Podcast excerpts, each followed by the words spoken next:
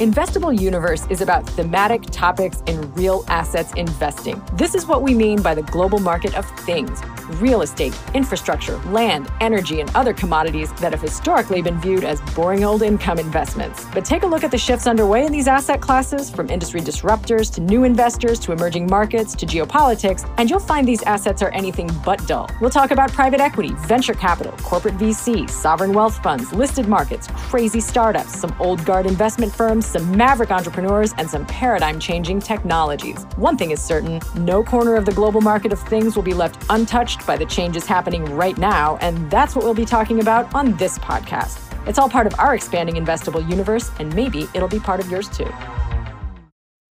I'm joined today by the founder and CEO of a UK based fintech firm that sits at the intersection of multiple emerging market nodes that could have real implications for the way that real assets are traded and invested in the coming years.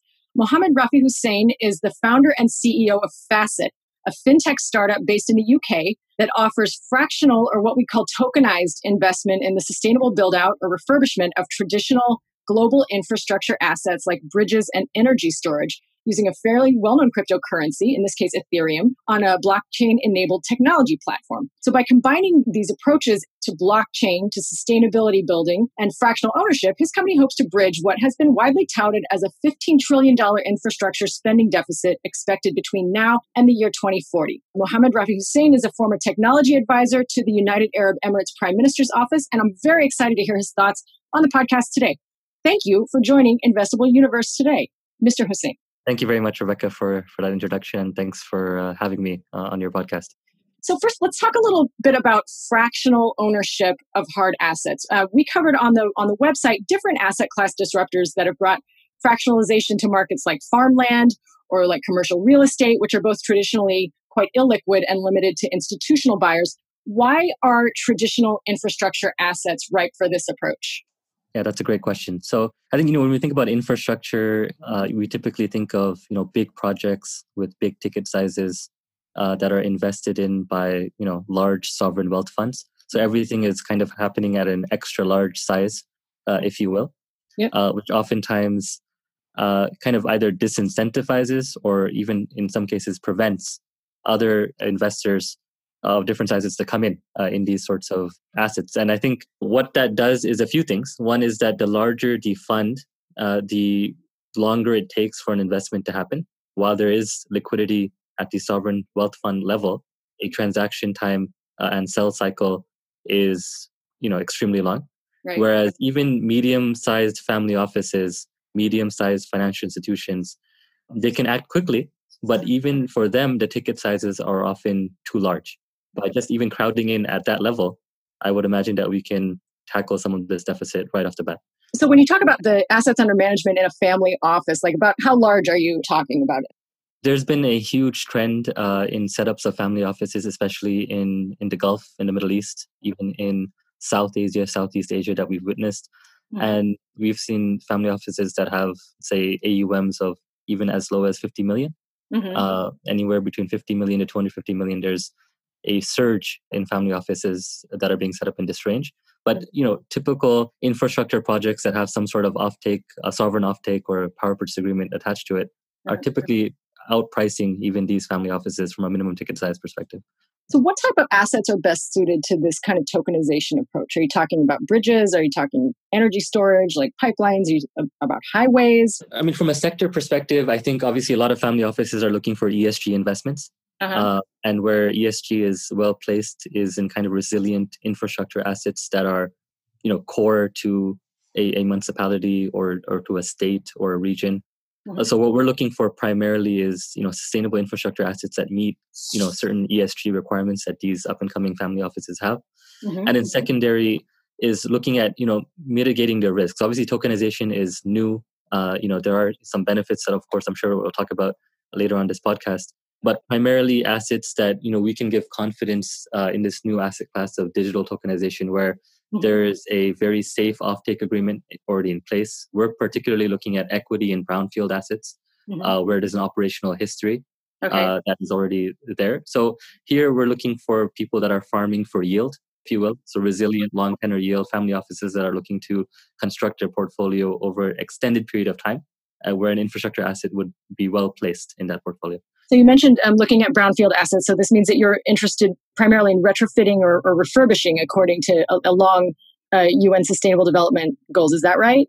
That's correct. I mean, that would be an ideal case. But even, let's say, a renewable power plant uh, that has some operational history where the developer wants to exit, because typically a developer would have to, you know, buy into some level of uh, equity, uh-huh. and then there's a lock-in period. And the normal behavior is that developer then wants to liquidate his equity position, move on to the next project that they have.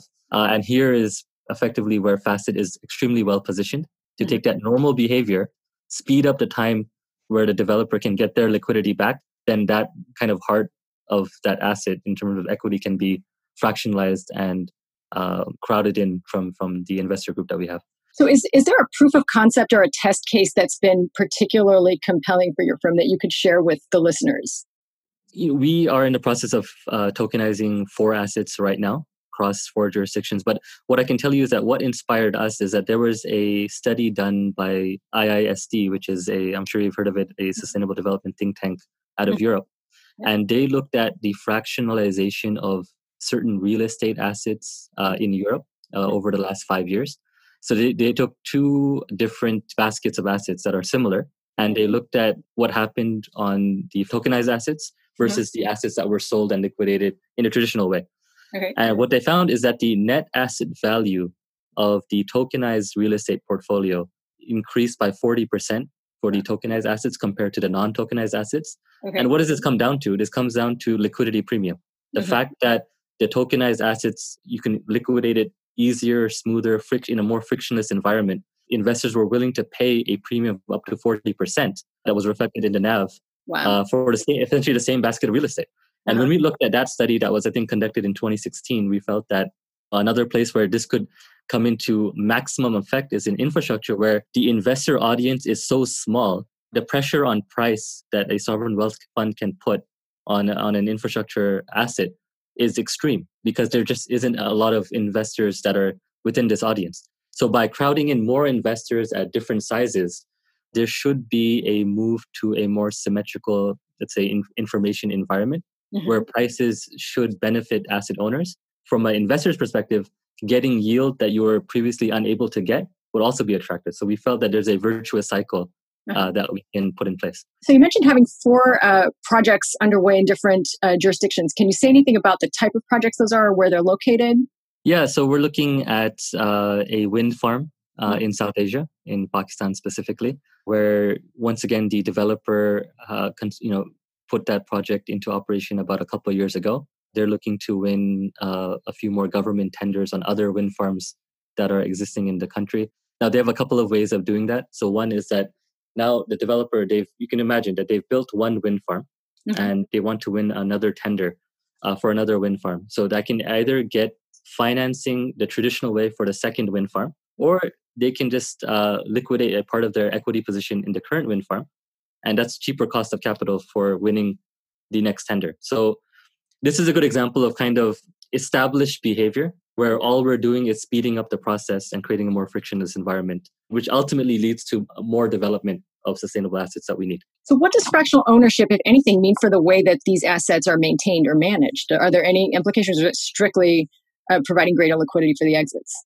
yeah, it's a good question. So, I mean, you know, there's a long way to go, and there's no way to get around that. I mean, there's a lot of regulations, behaviors that need to be modified. It's no different than at the beginning of the internet. The example I like to give is that I remember in the late 90s, uh, early 2000s, when people were setting up their email addresses. I remember my dad telling me, you know, don't put your name on the email address. You know, you don't know who's going to come after you.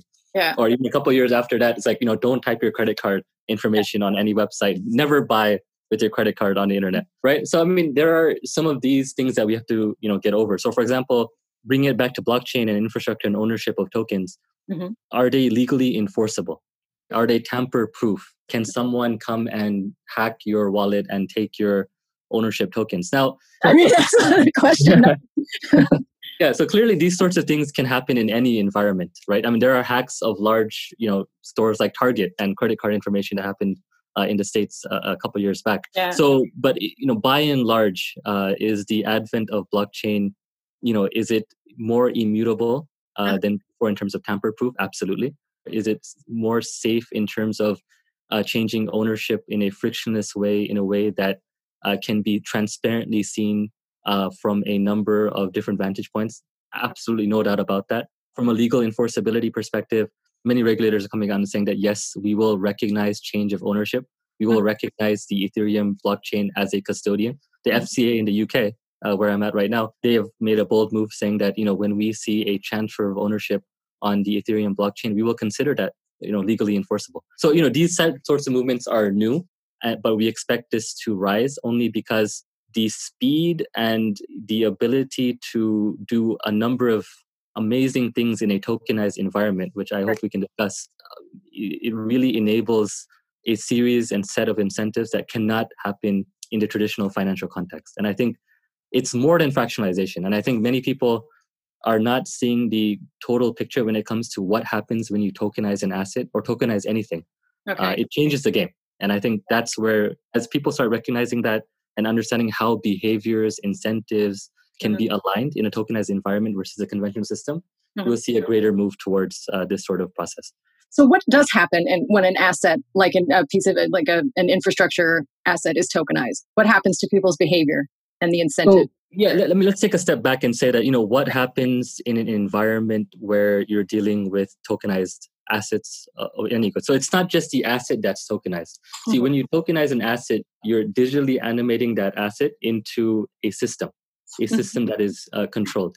So the example I like to give, because this is very esoteric at this point, but you know, I, I have a daughter who's eight years old, and yeah. I tell her that you know you need to study hard, as mm-hmm. we do with our with our children, mm-hmm. and that if you study hard, it'll eventually lead you to having a good life in a number right. of ways right mm-hmm. so that is that is what i call a linear incentive uh, you know fatima study hard you'll do mm-hmm. well in school ultimately the end goal is that you'll have a you'll have a good life mm-hmm. Now coming back to the infrastructure context for a second this is typically what happens right that a developer they want to liquidate their position mm-hmm. and they go to an investment bank saying here's my asset i need liquidity for it here's your fee uh, investment bank please uh, liquidate my asset. It's a linear incentive.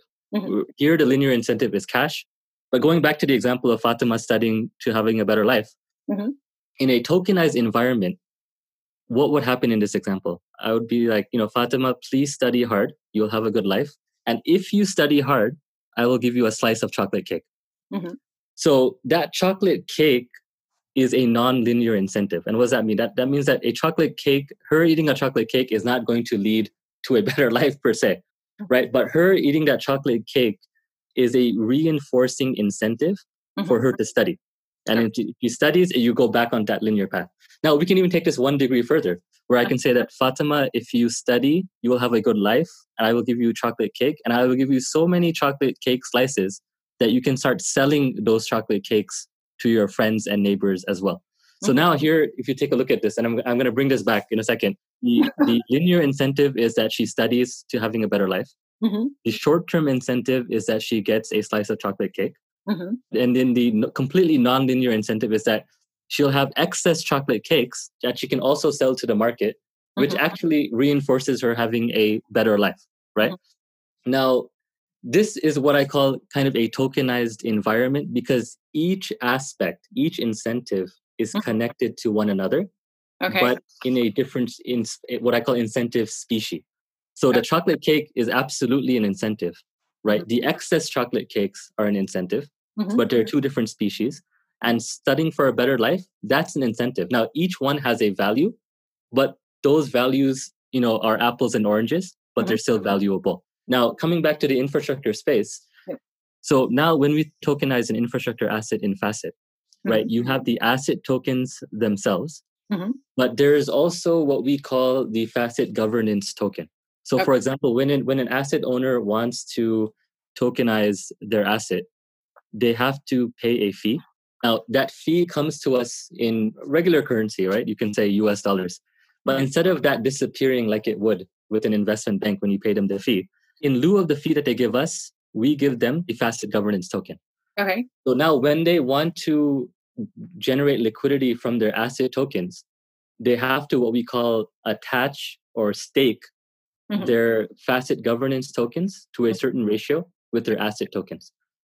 Now, when an investor wants to invest in these asset tokens, they also have to buy the Fasset governance token to a certain ratio to okay. be able to access the yield and the underlying asset tokens. So now these Fasset governance tokens, we release a certain amount, a predetermined amount of them every single year. Mm-hmm. So you can imagine that when the asset owner buys the governance token, the investors are buying the governance tokens. What is happening to the governance Fasset governance token market? The value of each Fasset governance token is also increasing because the more people buy this token, the mm-hmm. more demand that increases, the value of this individual token is also increasing. So now what happens? This is a non-linear incentive. So now if you're an asset owner, you're getting liquidity for your asset as you mm-hmm. normally would. Okay. But because you're staking slash attaching this Fasset governance token to it, the value of that token, whenever you want to sell that token to the next asset owner, is also increasing because it's effectively, it's also kind of like real estate. So, for example, let's just bring a mathematical example to this. Let's right. say you're selling a hundred dollar asset, mm-hmm. right? As an asset owner, your your asset's a thousand dollars, mm-hmm. and you want to liquidate ten percent, a hundred dollars. Mm-hmm. You would have to give us a fee of let's say five percent, you know, mm-hmm. five dollars, right? Now, instead of just giving us the five dollars and just moving on and getting your liquidity of a hundred dollars, you are giving you five dollars of Fasset governance tokens with it. So now, when you want to sell it, you're basically selling your hundred dollars mm-hmm. and you have to attach this five dollars with it. Now, as more and more asset owners start buying Fasset governance tokens, the mm-hmm. price of this uh, governance token goes from one dollar per token to effectively it could be as much as four dollars per token. Mm-hmm. So now the Fasset governance token, when the asset owner wants to liquidate or sell that governance token to the next asset owner, mm-hmm. he might have you know they might have bought it at a dollar, but mm-hmm. they're selling it at four dollars. Okay, so there's sort of a secondary market. Is it? Does it sounds like you're you're saying there's make a, a secondary market in the trading of governance That's tokens, correct. That right? That's exactly what it is. Yep. yep. And and the more and more asset owners and investors that leverage the Fasset tokenized environment, mm-hmm. the price of the Fasset governance token increases by that same ratio because mm-hmm. that is our tax, that is the tariff to play. And that is the nonlinear incentive that really skews this entire picture compared to the traditional world. Because mm-hmm. not only is the investor now thinking about, okay, I'm getting my 7% yield from this renewable power plant uh, mm-hmm. in Germany, but I'm also getting somewhere like around a 15 to 20% return on my Fasset governance token that mm-hmm. I had to pay to invest. Right. And now they're thinking, okay, I'm getting 7% fixed income. I'm mm-hmm. getting some sort of 15 to 17% value on my Fasset governance token. This is a good deal. Right. Yeah. And from the asset owner's perspective, they're like, I'm getting liquidity, mm-hmm. but to get liquidity, I'm also buying into this token. Now, that's better than just going to an investment bank and just paying them the fee that I'll never get a return from right? Mm-hmm. So that, that's the idea here. When you talk about the issuance or the attachment of governance tokens to a specific asset, are those indexed to a certain sustainability target or some sort of threshold that has been met for sustainable? That's a great question. And this is where you can, you can see where kind of the magic starts happening. So, why do we call it the Fasset governance token? Mm-hmm. Because right now it acts more like a fee, mm-hmm. but eventually the plan is that the more a person or an investor, institution, or retail owns a governance token, mm-hmm. the more voting power they have on certain right. decisions that the entire protocol makes. So, for example, maybe uh, our Fasset ecosystem and community they want to see that we want more retrofitting of conventional power plants in Europe. Mm-hmm. Uh, we want to see them become more sustainable.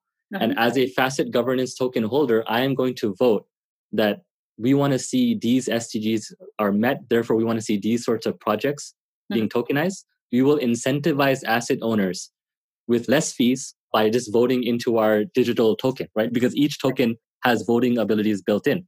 So we can continuously change the schematics and the incentive structure depending on where the community as large, not, not as Fasset as the founder, but where the community wants to, you know, put their interests and put their uh, priorities in place. And do you foresee a market, you know, in the future, uh, possibly, or, or maybe even, you know, in the very near future, where countries or, or companies can use uh, Fasset governance tokens to offset, for example, emissions in other parts of? Absolutely, it really just comes down to, you know, now depending on your interest and where your expertise lies. So there's a couple of interesting things that happen with the Fasset governance token. So let's say you're a passive investor, yeah, and you're just an investor thinking that you know I'm just going to hold on to Fasset governance token because they themselves have great value and they allow me to basically espouse my priorities from an ESG perspective. Right. So you can do that. But let's say you're an active investor and you're really coming onto the Fasset platform and saying that, you know what, I really want to swing ESG towards renewable power plants. So I'm going to come and buy 20% of 2020's FGT Fasset governance token allocation. So so that I can really put my vote into play, right? Mm-hmm. And and let's say that you know you're a passive investor, you can even ascribe your vote to someone else that matches your community, so you don't have time to vote on a regular mm-hmm. basis on proposals. Mm-hmm. So the Ethereum protocol allows you to take your vote and put it in the hands of someone else. So there's many cool things that can happen that we're planning to roll out uh, over time. So why is Ethereum in particular well suited as the the sort of crypto platform for Fasset? It's a great question. So obviously, you know, many people think of Ethereum, they think about a cryptocurrency that they read on the news that the price is increasing or it's decreasing. But the reality is that Ethereum uh, is a very robust protocol. It's a mm-hmm. system and it's a it's a system of smart contracts. So, for example, the protocol that we use uh, in Ethereum is called it's a standard called ERC 1400. Mm-hmm. Uh, so here we're able to programmatically encapsulate many different things. So, for example, the ownership certificates of the equity uh, in these infrastructure assets, we can actually place them within the tokens themselves. So, for example, if you were to go to another tool that that we're coming out, Fasset Scan, mm-hmm. you'll be able to exactly see which assets are owned by which token holders. All of that is digitally encapsulated in the token, mm-hmm. right? And Ethereum allows you to do that. Another thing is that regulators often want to say that okay, we want you to do robust KYC, robust AML. If we feel, you know, that there was an illicit transaction, we want to be able to reverse that transaction. Mm-hmm. So ERC 1400, a regulator can come in, number one, observe all of the movements of ownership and funds, but they mm-hmm. can also reverse certain transactions that may later be deemed as illicit, ah. hypothetically, ah. right? And that's that's a great feature to have, and that's that's a feature that brings us, in some cases, closer to the conventional environment mm-hmm. while still maintaining all the smart contract magic that we just discussed. Excellent. So let's talk a little about Fasset's company structure. So you do have as part of your intellectual property, you have the hard asset token. Yep. And then, do I understand correctly that you also have the exchange feature? Is it, That's correct. How is the company structured? And so the company is one. Basically, we have what we call the Fasset Enterprise Platform. That is, you can consider that the tokenization machine. Okay. So that takes your conventional you know, every infrastructure asset it boils down to a contract right? A series of contracts. Okay. so what the Fasset enterprise platform does is that we digitally animate those contracts fractionalize them create tokens and these are the the means in which we can you know conduct transactions. Now what the Fasset exchange does is just another product offering. That is the gateway towards liquidity. Mm-hmm. so you know how do investors buy into these tokens? They come through the exchange gateway. So they can either buy directly with their fiat currencies mm-hmm. or the exchange also allows you to get into you know a USDT, which is a digital US dollar, or you can buy it through Ethereum. Uh, because there's another, there's many other cool things that happen. So, for example, if I'm an asset owner, and you know you could take your liquidity, for example, in the typical fiat currency, or you can take it in digital gold in Bitcoin, for example. So mm-hmm. some asset owners are like, okay, I have 100% equity in this renewable power plant. What would happen if I just convert 10% of that into Bitcoin? Mm-hmm. right? And because now I'm getting the upside, I'm still holding on to some of the yield.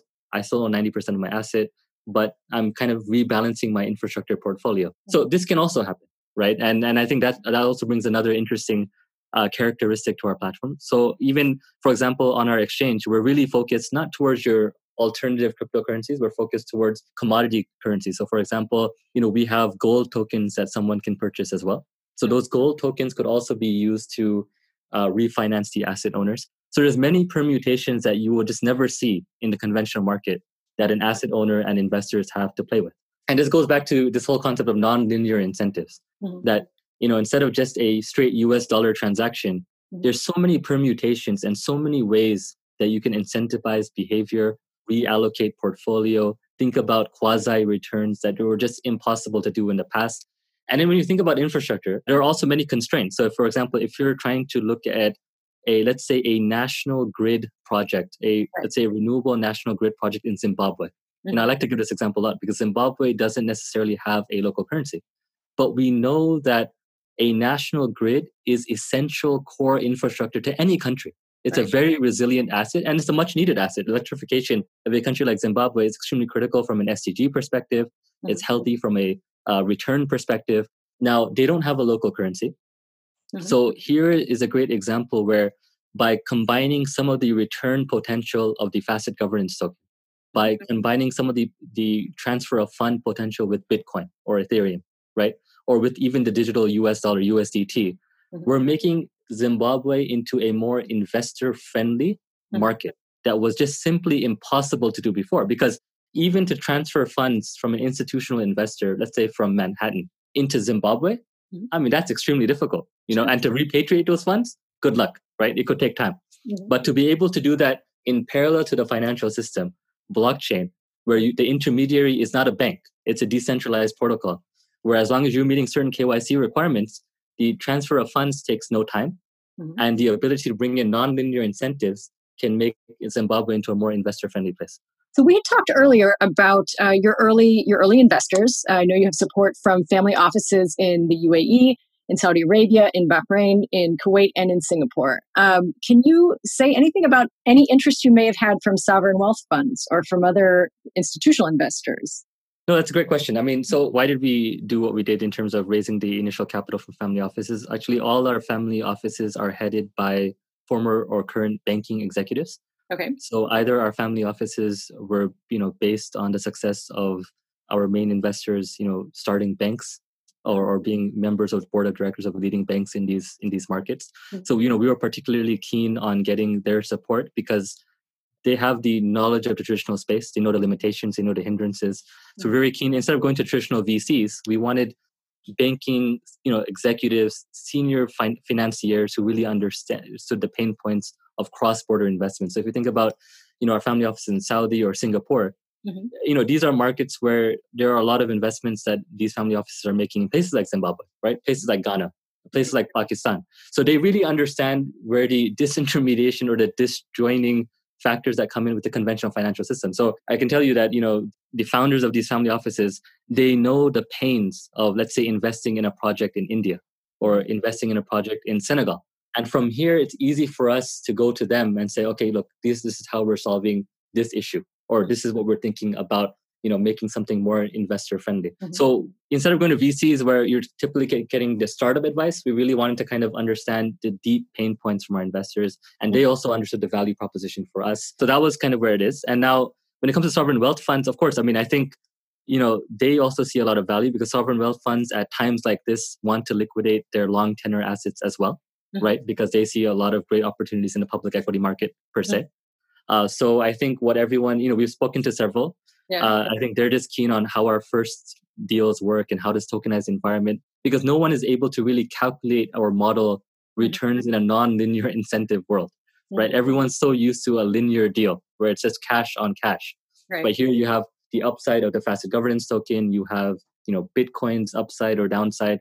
It's a more complex environment. Mm-hmm. But I think as people get more educated, uh, things will, you know, we'll see more interesting deals with sovereign wealth funds and the like. You had mentioned that, I mean, I think the test case for deployment in an emerging market like Zimbabwe and, and you know, the electrification example that you offered is is very clear. That's something that could be deployed in a, in a very short period of time. How far off is a test case in a developed market, do you think? So there's pros and cons. So in, in the developed market, I think we are looking at one now. See, the yields are not attractive right mm-hmm. so you know while it's risk free and because the financial uh, markets in these developed markets are very mature mm-hmm. oftentimes the benefits of tokenization are not realized uh, mm-hmm. uh, compared to the traditional investment that you can make so our focus has always been in emerging markets where you know we're bringing an upside that was previously untenable whereas you know you can you have you know gold backed etfs you have infrastructure funds that are trading uh, on public equity markets. So the investor in America or Europe already has great options, right? That doesn't you know behaviorally incentivize them to trying something brand new, even though the upside might be greater. So I think we're a little bit far off. I think we have you know our our bread and butter is really making far away deals more investor friendly, more accessible. Mm-hmm. Uh, and I think that's where our focus will lie for, for the at least for the short term. If you could make a, a broad statement about governments generally, how do governments view this notion of, of fractional ownership of, of critical infrastructure? Do you anticipate, have you encountered resistance? Do you anticipate a lot of pushback? To be honest, it's completely the opposite. So we've been in discussions with uh, a number of governments, even in my previous capacity as, as an advisor to uh, the UAE Prime Minister's office, we did a lot of uh, discussions with other governments as well, just on tech, technology, blockchain, artificial intelligence. Mm-hmm. And what I can tell you is that regulators today, whether you're in a developed market or a developing market, do not want to miss the next big thing sure. under any circumstance. right. So whether it's cashless payments, whether it's different types of KYC when it comes to Face ID and things like this, no regulator wants to be kind of caught saying, you know, we're behind by 10 years right? right? And with the young population uh, that are coming up in developing markets, mm-hmm. uh, with the demand for even COVID nineteen has increased digital penetration to epic proportions. Right. So regulators are under pressure. Uh-huh. Uh, they're under pressure by their ministers or their director generals to say that you know what we need to keep an open mind. Mm-hmm. Uh, we cannot fall behind other countries. So I think that's kind of one sentiment, which is good in our favor.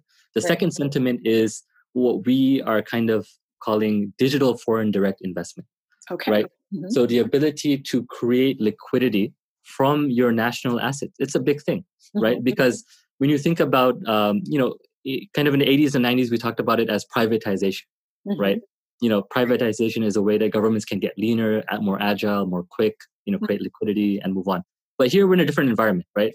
So there are many different types of ways that you can finance your assets. Right now, even if you're a government and you're trying to finance, let's say, a highway, you're going to tap onto a bank, right? Why not fractionalize and tokenize that and let everyone get a chance for a piece of the pie, right? Mm-hmm. Why not let your, you know, in a country like Pakistan or Bangladesh, you have an enormous expat community, you have enormous diaspora that you mm-hmm. can tap into that are looking for ways to kind of invest back in their home country, right? right? Why not give them an opportunity to invest in a in an essential infrastructure asset in their home country, right? You know, and and create a cheaper cost of capital than you would get from an international bank per se. Right right? So there are many interesting permutations, and I think everyone generally has kept a very open mind about all of this. To be mm-hmm. honest, from a government perspective.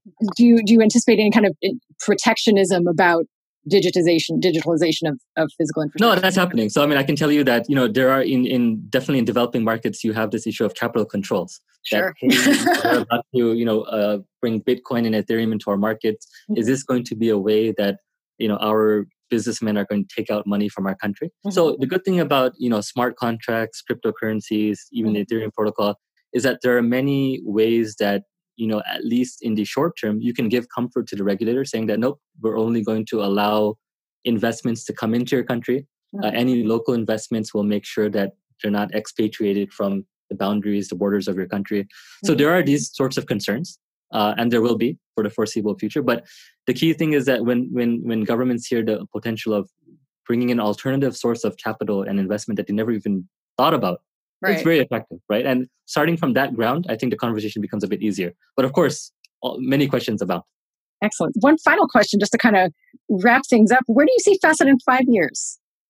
I mean, we've obviously gone through such a, an enormous amount of, of change and acceleration in certain trends that were already underway as a result of COVID. We don't know what the long term ramifications of those might be, but it seems that Fasset is really at the center of some really interesting, as we said, intersections of, of different market trends. Where would you like to see the company in five? I can give you an example um, of what we would like to see in five years' time. Mm-hmm. So let's let's go back to we don't have to call it the government of Zimbabwe. Let's say there's a developing market government mm-hmm. that denominates a greenfield, let's say renewable power plant mm-hmm. in what we call the infrastructure back dollar. So one of our projects at Fasset is to create a mode of currency for mm-hmm. project finance, for infrastructure finance. So this this government says, you know, we will tender a purely digital investment for mm-hmm. a renewable power plant in a natively digital currency, mm-hmm. uh, and the yield will also be paid to these investors in mm-hmm. the same digital currency. Wow! Um, and that, to us, in a nutshell, and you can, you know, and any anyone listening can kind of take their imagination to any place from here that mm-hmm. you have a government denominating a new project in a digital currency yield is also going to be paid in a digital currency incoming investments are going to be made digitally uh-huh. what kind of i mean what an amazing yeah. frictionless environment can mm-hmm. you unearth a real asset that exists in the real world but mm-hmm. through digital investments yeah. that are not linked to any sort of currency risk any sort of banking risk in the sense of moving money from one you know, cross-border risk if you will mm-hmm. for us. And in combining that, as I talked about, with our nonlinear incentives of Fasset governance token and being able to buy through Bitcoin, etc. Mm-hmm. Amazing possibilities. And for us, if we could get to that point in five years, yeah. I, I think you know we've we've made enough of a an impact yeah. that we can be proud of. Five years, that's exciting. Yep. Mohammed Rafi Hussain, thank you so much for speaking with Investable Universe today. No, thank you very much, Rebecca. It's very good. That's all we got for Investable Universe this week. If you liked what you heard, share the link, check out the site at investableuniverse.com, or pitch us for future episodes. The address is editor at investableuniverse.com. My name is Rebecca Darst, and you'll hear more from me next time.